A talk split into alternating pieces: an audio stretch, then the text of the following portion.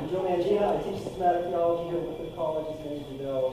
And I have known David Yeago a long time. In fact, I was thinking, David, we are now in the fourth decade of our. That's true. Right? That's remarkable. My enduring memory of David Yeago, he, when I arrived at, um, at Yale to do my doctorate in the mid 80s, David was a year or two ahead of me. And my enduring image of David during our time in graduate school together, there's a lovely common room at Yale Divinity School with these big stuffed leather chairs. And I'd be walking through the common room on my way to the refectory, there would be David with large volumes in Latin generally, Thomas Aquinas and Martin Luther and various other worthies in theological history. And David at that time in his life sported a pipe. And I realize I'm really, I'm very grateful that David has given up the pipe for his sake. However, that's really how a theologian. Male or female. Um, but David would sit there and you'd come, you'd come along and you'd strike up a conversation. How's the weather? How are things going? You'd leave half an hour later with 10 more items for your bibliography and a good deal of commentary and wisdom to go along with it. David modeled that kind of generosity already in graduate school and has continued to do so professor, first at Lutheran Southern Seminary in Columbia, South Carolina, more recently at the North American Lutheran Seminary, which is a Lutheran seminary that exists within an Anglican seminary, our sister institution, Trinity School for Ministry in Ambridge, uh, Pennsylvania, right outside Pittsburgh. Um, David is the author of many scholarly works, uh, especially in the areas of uh, ecclesiology and humanism. He has served on the, am I right, David, the International Lutheran Roman Catholic As a consultant. Yeah. Um, where he uh, worked together with the late and much beloved Margaret O'Gara, who taught here at St. Michael's mm-hmm. College at TST. Um, uh, David's authored many classic articles. The one that jumps to mind is should be required reading of seminarians. It's called The New Testament and the Nicene Dogma, um, which makes a compelling argument that when we move from New Testament narratives and proclamation and Gospels and epistles. From there to Nicaea, it's not a big jump. It's a different way of articulating common conviction that Jesus is Lord. And that conviction stands behind David's work, which Wycliffe students probably know best in the form of a manuscript titled The Apostolic Faith, a Catholic and Evangelical Introduction to Christian Theology which we all fervently hope and pray will see publication before the coming of God's kingdom. but that's only a reflection of how grateful we are for that book and what it has taught us. And we, we look forward to being further instructed today from Dr. David Yeago. Well, thank you all very much. It's a, a great honor and pleasure to be here. It's a little overwhelming to look at a room full of people who've read that book. Um, um, and um, it is sort of strange, in fact, to be talking retrospectively about a book that I've never actually gotten published, but um, life is strange. Um, there has been some movement. I've got had some students doing um, copy editing, which is really all that's left. So there's hope.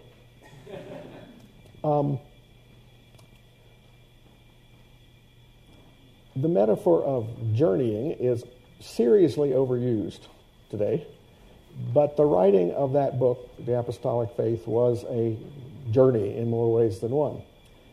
Um, when I first taught a course entitled Introduction to Theology in 1988, um, having um, started with um, one paragraph of a dissertation written, and um, on a three year term appointment, filling in for Michael Root, who in the event didn't come back and uh, after his leave, um, though he did come back some years later. Um, at that time, I had behind me four years of dogmatic theology, systematic theology with Robert Jenson at Gettysburg, and then another four years of mostly historical and hermeneutical work at Yale. Um, I had no real clue how strenuous it would be to update and expand my understanding of Christian doctrine to the level appropriate for a, a teacher in the church. Um, and at the same time, work out an approach to doctrine that integrated what I had learned from Jenson, from George Lindbeck, from Hans Frei. Um, I went to Columbia um, um, foolishly confident that I had thought things through rather carefully. Uh, when it's 9 o'clock in the evening, knowing that at 8 o'clock the next morning, you, would, you will be telling 20 future pastors in the church what happened on the cross, you learn how shallow you really are. Um, and the sense of panic that I couldn't go sign up for time on Mr. Lindbeck's door, people were signing up on my office door for time, is another part of that.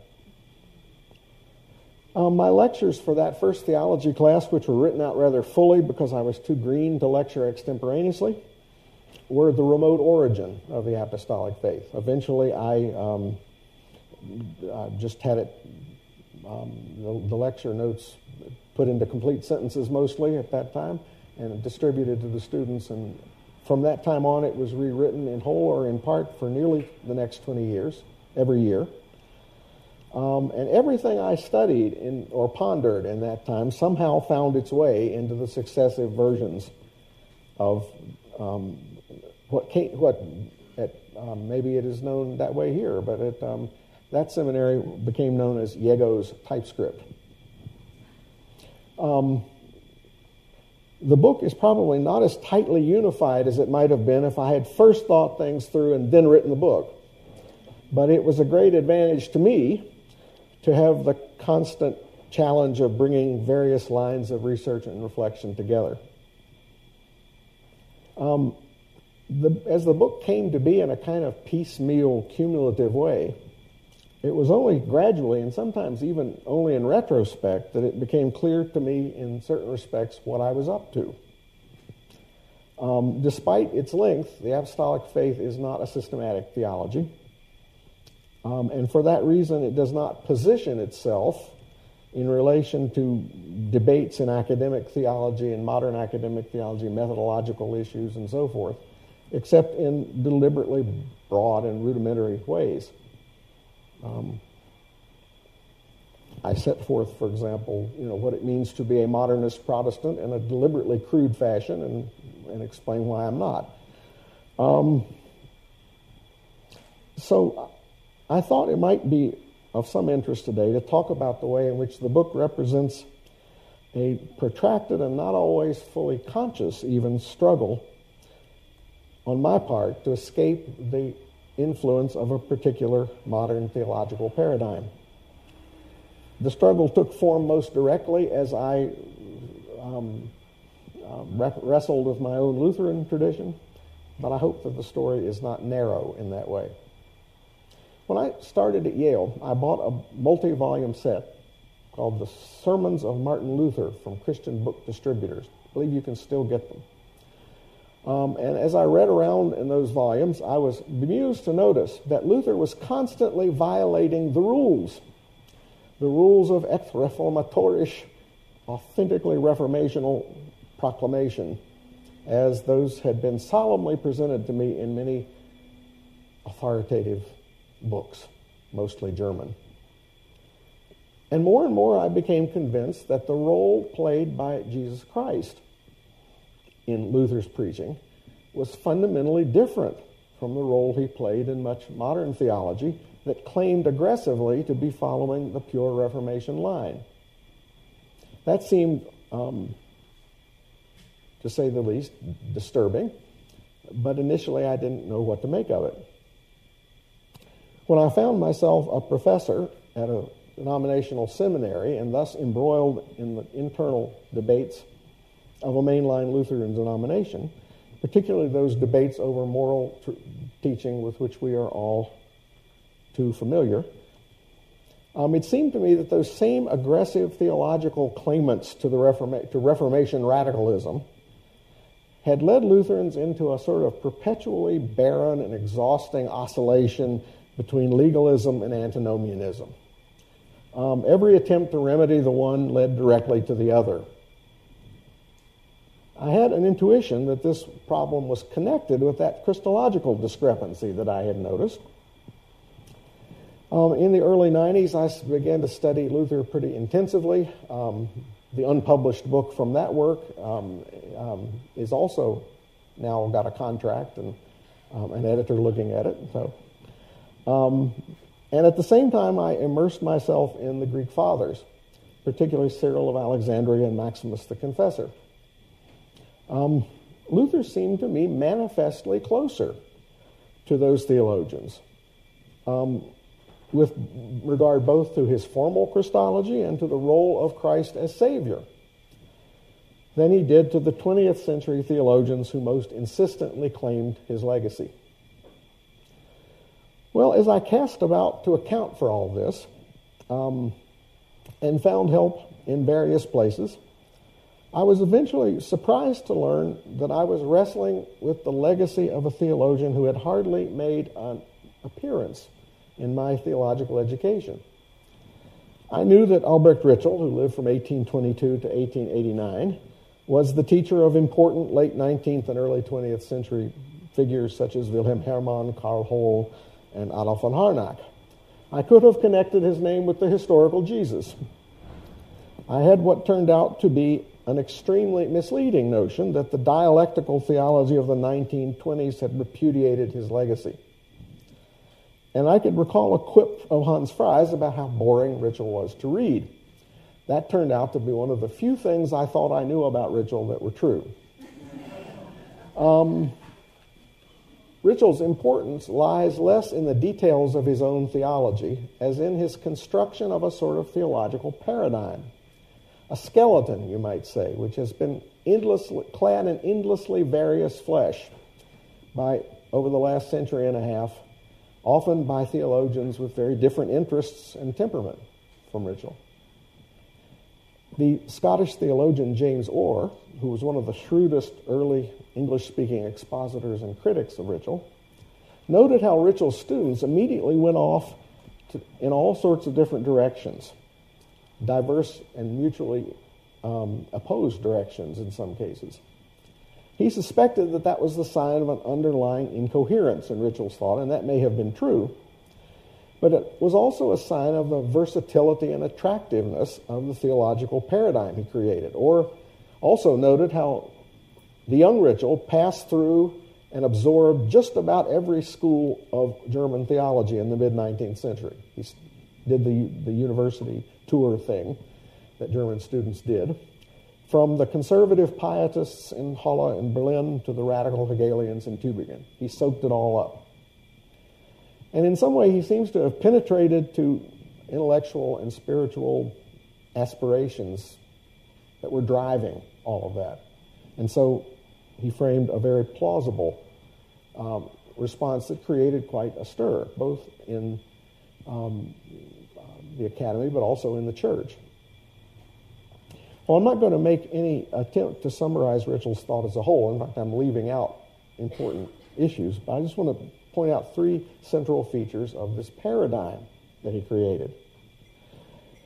The first was that Ritschl argued that what he called metaphysical statements had no proper place in theology. Now, that metaphysical statements is a complex notion, but we won't go far wrong by understanding them as essentially un- empir- empirically unverifiable truth claims. That is to say, claims that could not be verified by the scientific method as it was understood in the 19th century. Um, Ritschl was, in a broad sense, a Kantian. He believed that we cannot have theoretical knowledge, knowledge about objects which transcend our senses even though we cannot make sense of our moral experience without reference to non empirical realities such as God, freedom, and immortality. So, meaningful language about God had to take the form of statements about his significance for us. And what seemed to be non empirical judgments of fact in Christianity had to be recast as value judgments. Um, statements about the power exercised by Christian phenomena on our lives. um, we can only know God in his effect on us. So that's the one piece of the paradigm, a kind of um, um, understanding of theology as really being about the impact on us of, um, um, well, of what? Second point. Um, as a Christian theologian, Ritschl did not think that it was sufficient to say that practical reason must just postulate God in order to get on with the moral life.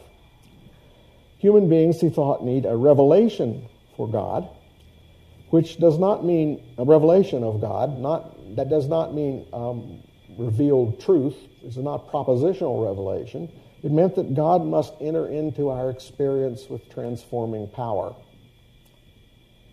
The revelation of God for Ritschl is the impact on us of the man Jesus of Nazareth. When we encounter this man through the portraiture in the Gospels, which historical research can now cleanse of legendary distractions, we encounter a transforming purity and love, um, and love for God. Um, no, I read that wrong. We encounter uh, God's transforming purity and love. It's not, and this is not mat- um, primarily a matter of what Jesus taught about God. It's a matter of the Eindruck, the impact, the direct impression of his human personality on us prior to words or ideas. Ritschl's very important student, Wilhelm Herrmann, was a much less cluttered thinker than Ritschl, so it's sometimes easier to cite him on things. Ritschl, uh, Herrmann put it this way the impression Jesus makes is of an inexhaustible moral purity and power that overcomes and stands um, triumphant over the world and judges it.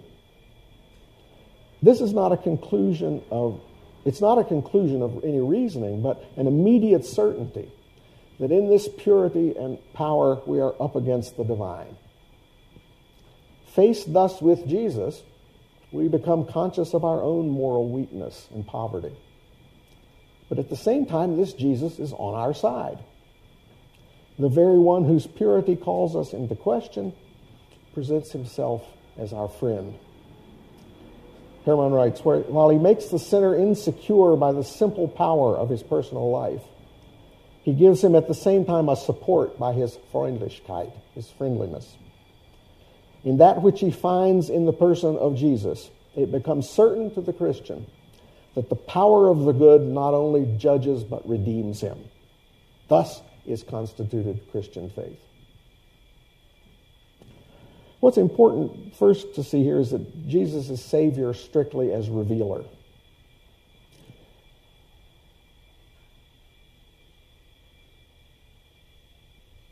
Ritschl and his school were Christocentric in their way. We have no access, no clear access to this forgiveness amidst judgment of God, except through the historical phenomenon of Jesus.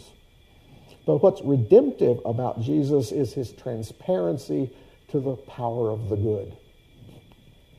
And so the original, the early Ritschlians walked a fine line here. Their, much of their credibility rested on the claim to put Jesus at the center. But it turns out that Jesus, as a particular person, language those of you who read the book may recognize, Jesus, as a particular person, was both all important and yet, in a sense, unimportant. He was the unique locus of revelation but he was still, in a sense, a means to an end. So the Ritschlians were complacent about criticism of the Gospels and even welcomed it because most of the particulars narrated in the Gospel in the Gospels were irrelevant to Jesus' saving significance as they understood it. In particular, that Jesus was a Jew born under the Torah was a terrible distraction and hindrance, except insofar as Judaism could be typecast as the embodiment of the power of guilt from which Jesus sets us free. So Ritschlian scholars and scholars who accepted this paradigm were for a long time actively eager to deny that Jesus ever claimed to be the promised Messiah. That would have implicated him in a tangle of um, culturally conditioned complications and to most of these Germans distasteful complications that could only dilute the impact of his personality. Um, still on the second point, the significance of this Christological paradigm can also be seen in another direction in Ritschl's unremitting hostility to the notion of the believer's union with Christ. In fact, Ritschl wrote a polemical three volume history of pietism, in which union with Christ is presented as the root of all evil in post Reformation Lutheranism, the poisonous remnant of Catholicism. Catholicism, say some of this stuff in German um, which crept in to corrupt the purity of Protestantism. And you can see that the idea of a present union of believers with a living Christ, a living active Christ, brings with it a whole bundle of metaphysical claims about resurrection and exaltation. Ritschl was vague about resurrection. It would seem right that Jesus would be vindicated somehow. Negative about any notion of Christ's present agency. But it's also the case that Ritschl's whole conception of Christ's role as Savior renders a present union with Christ valueless. Jesus is Savior as revealer. It is not in the end his concrete person, but the power which comes into our lives through his person, through the impact of his personality, which is important. There is nothing, as it were, Jesus particular about that power. The movement of the sinful human being towards Jesus, then, is penultimate. The soteriologically decisive movement is the flow of power from Jesus to us. As his personality produces an impression, has an impact on our subjectivity. The third point is that these elements of Ritschl's theology and, and Ritschlianism contribute finally to a distinctive understanding of what salvation is. Ritschl's translation of theological truth claims into value judgments is certainly reminiscent of Schleiermacher's reduction of doctrinal statements to descriptions of religious feeling. But Ritschl's specific kind of Kantianism gave this a sort of distinctive twist. The goal of redemption is not the renewal and perfection of our God consciousness by the Spirit of Jesus. The goal is rather that we are set free from guilt and discouragement for responsible freedom in the world. Ritschlian salvation is described as lordship over the world through trust in God's fatherly mercy experienced in the figure of Jesus. God acts upon us through his revelation in Jesus so that we may stand over against the world in freedom. But you notice there's no reciprocity with God. There's no communion with God in that description. Salvation is about, we can use some language of later people of this paradigm, a way of being in the world. It's called faith. Um, Ritschl's student Herrmann did write, indeed write a book whose title in English is The Communion of the Christian with God, but that translation is misleading. The German word translated communion is not Gemeinschaft, but Verkehr, which is a more impersonal term. The title might better have been translated The Dealings of the Christian with God. If God can only be known in the inward effect of his action upon us, then towards us, God is always subject, never object. And so there can't be communion. There can't be reciprocity between uh, mutuality between us and God. This was considered a striking novelty by contemporary observers, um, both in, um, in Germany and um, in the English speaking world. James Orr, for example, was just astonished at the notion, the very idea that religion would not have communion with God somehow as its goal. He thought this would be, prove to be the Achilles heel of Ritschlianism, but he did not adequately recognize, reckon with the 20th century that he only saw, of which he only saw the beginning and its secularized culture.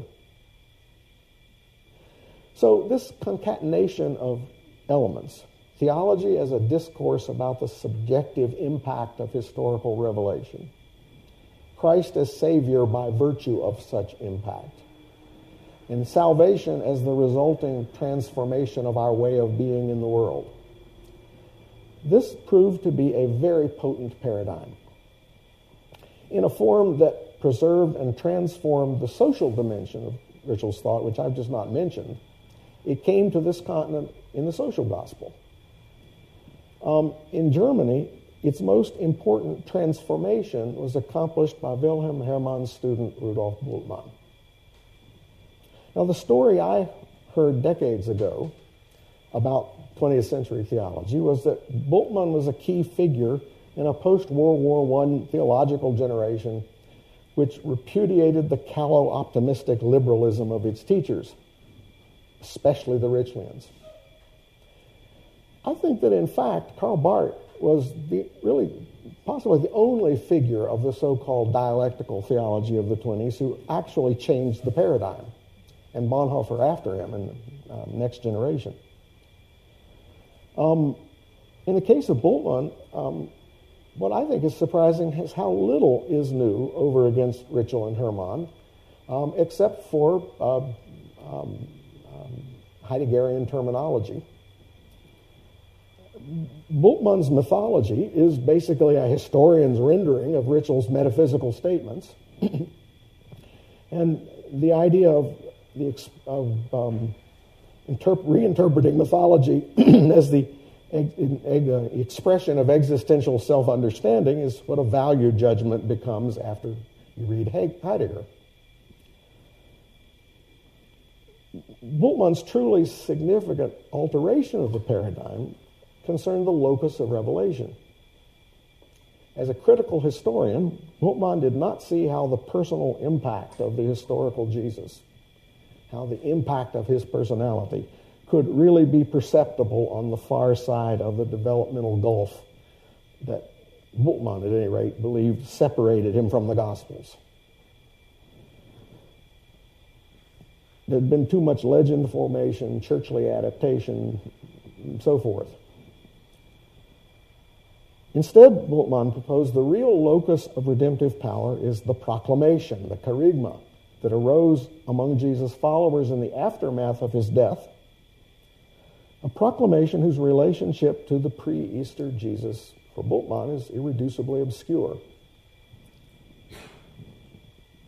God's saving action is known now in the impact of the kerygma on the self understanding of its hearers. And the effect is remarkably Ritschlian, despite changes in terminology. Basically, the believer is set free from dependence on the world and finds courage to face the future.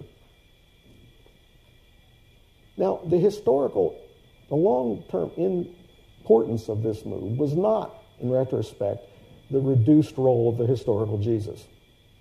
Because Ritschl's own students turned back decisively to the concerns of Herrmann, uh, Ritschl and Herrmann, seeking with less naivete and more sophisticated hermeneutics to ground the kerygma in the proclamation and self presentation of Jesus. That's the generation of Ernst Käsemann and Günter Bornkamm and, and, and, and, and, so, and so, such folk. Um, the really important thing was the role Bultmann ascribed to proclamation, to language, proclamatory discourse in the mediation of redemptive power. Even when the historical Jesus came back after World War II in the so called Second Quest, he figured as the sort of authorizing ground of a saving proclamation, a call to faith, to, to, to stand in the world by faith, not as the human personality through which this saving power of God makes itself felt.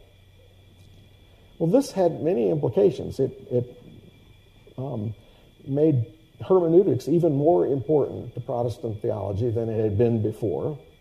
Um, uh, moving away from the importance of Kantian ethics and psychology of religion on the original Ritschlians.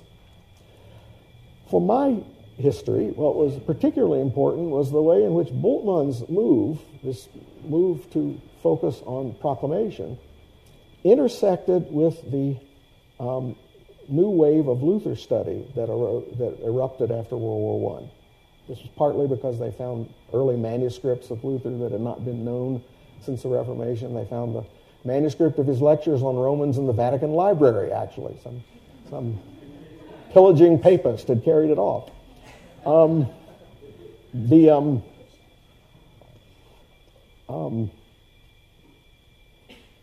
and perhaps not surprisingly, that research was pioneered by students of a Ritschl student, Carl Holl, who was a less monumental and less well known, but also less shallow historian of doctrine than Harnack. Luther appeared in this new rendering that came, um, was influenced by, by, by the, the Ritschlians, for sure. Um, Herrmann's book, The Communion of the Christian with God, is intended subtitle according to Luther's understanding. So it's, a, it's meant to be a, it's, it's a claiming of Luther for um, um, modernism, is what it really is. It's a very polemical book underneath the surface. Um, the Ritschlians, I think, invented the strategy of modernist Protestants presenting themselves as the true heirs of the Reformers and their more conservative opponents as the Catholics. Um, in this new rendering, Luther appeared as the master theologian of the saving word, an intuitively hermeneutical thinker who liberated Christianity from Catholic mysticism and dogmatism through his Reformation discovery that Christian salvation simply is faith. Not belief, but the impact of our con- on our consciousness of a word of pure promise, pure forgiveness. Now, despite my Yale education, where I don't think any of my teachers had a Bultmannian bone in their bodies, um, I had been immersed in the sort of theological culture of this post Ritschlian, post Bultmannian um, paradigm since my seminary days. There is a, an abiding Bultmannian thread in Jenson's work, though in recent years you don't see it as much underneath the um, sort of Barth Hegel Greek Fathers alliance, um, which scholars will doubtless be sorting out for decades to come. Um, the New Testament instruction I received at Gettysburg um, was essentially post Bultmannian, uh, that is to say, the, the second generation of Bultmann students, uh, the generation of Bultmann students. And it really proceeded from the premise that the post Bultmannians were the Lutherans who, not surprisingly, had definitively cracked the modern hermeneutical problem. So we were taught, I was taught to think this was a kind of permanent thing the problem had been solved. It's always been ironic to me that I went to seminary in the year that Childs' um, um, Introduction of the Old Testament as Scripture was published, and started at Yale the year that The Nature of Doctrine by George Lindbeck was published. And so this, this very confident um, um, um post Bultmannian synthesis that I was taught was just about to fall apart but no one knew it at the time, except maybe Hans Frei. Um, the, um, and the American Lutheran theologian whose work loomed largest alongside Jenson's and probably had more impact on the life of the church than Jenson's was a pure and profound represent, representative of the Ritschl Bultmann succession, though he would have probably preferred to start the genealogy with Bultmann. And I'm talking about the late Gerhard Forde, you may or may not have encountered. They've encountered him at Trinity. Uh, Trinity has a, in its history a, a sort of Episcopalian Fordeanism that created much and still creates much conflict. There are Trinity graduates who know what a real Lutheran, Anglican Trinity graduates who know what a real Lutheran is, and they know Yeago isn't one. Um, the um, it, I came to believe that the fruit of this theological heritage lay before me in the life of my denomination. Um, I mean, I'm not so stupid as to think that history is produced just by ideas, but this, this was Lutherans after all, so that in a day when people really did teach theology in the seminary, so there was some impact. Um, and in what I came to identify as the Christological poverty of American Protestantism and its Lutheran form. There had occurred essentially a displacement of the soteriological center of gravity from Christ's person to the event of the word of promise. Justification was widely understood as taking place by what Paul Hinlicky is called verbal divine fiat. The soteriological heavy lifting was not accomplished in Christology, but rather by way of the law gospel distinction. What saves um, two or three generations of Lutheran pastors in this country were taught is a particular kind of discourse. That's really what saves. A particular kind of discourse, promise in distinction from and opposition to law. The role of Christ was somehow to make possible the utterance of pure promise. Because of Christ, somehow, it is possible to proclaim without qualification, you are forgiven. In salvation, just was the hearing of this word. It was the impact of this word, breaking through both the pretension and the despair of our sort of ingrained and genetically encoded legalism. In most versions of this kind of Lutheran theology, Jesus' role is to disclose God's acceptance of sinners and thus authorize the discourse of promise. That's you all may recognize this in the form of Jesus um, uh, disclosed uh, um, God's inclusivity and authorized the um, violation of all boundaries. Um, um, same paradigm. Um, you hear that more in the, in the, among Lutherans now too, actually. Um, God's in the most profound versions of this approach, as like in Gerhard God's self-identification with one who was crucified under the law is the ultimate disclosure of God's rejection of legalism. Perhaps his repudiation of law as such. In the crucified Jesus, then, the word of promise was foundationally uttered. In any case, the strangeness of Jesus' behavior, his subversive parables, the contradiction of a crucified Messiah were all read as elements of an acted out assault on the whole mindset of works righteousness. In this way, Jesus' ministry and cross authorize and initiate the proclamation of pure promise, the saving unlaw. But now notice this discourse of promise, which Christ authorizes, is not as such a discourse about him. You are forgiven is not a message about Jesus Christ. However much it may be authorized by Christ and uh, illustrated by Christ's story. So it isn't that the preaching based on this theology doesn't talk about Christ, the issue is Christ's role.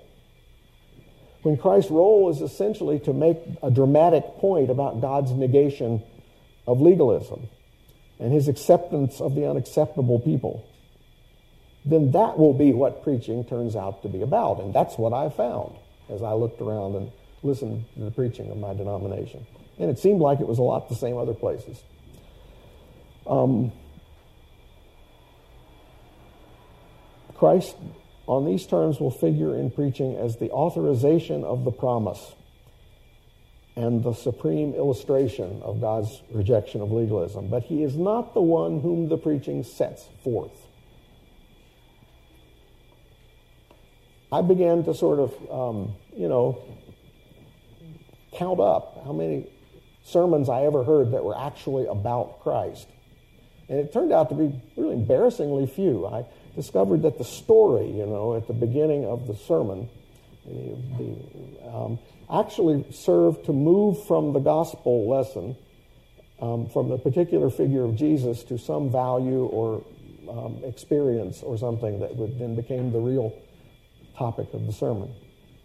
Well, this law gospel emphasis uh, I've been describing is probably, it may be typically Lutheran, but the displacement of the soteriological center of gravity to from Christ's person to something disclosed by Christ seemed to me well nigh universal in contemporary North American mainline Protestantism, as far as I could tell.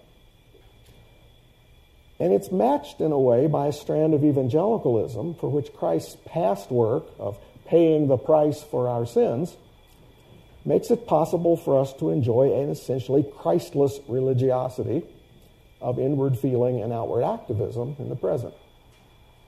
In neither case is salvation, so to speak, contained in Christ's person, to be found only in Him.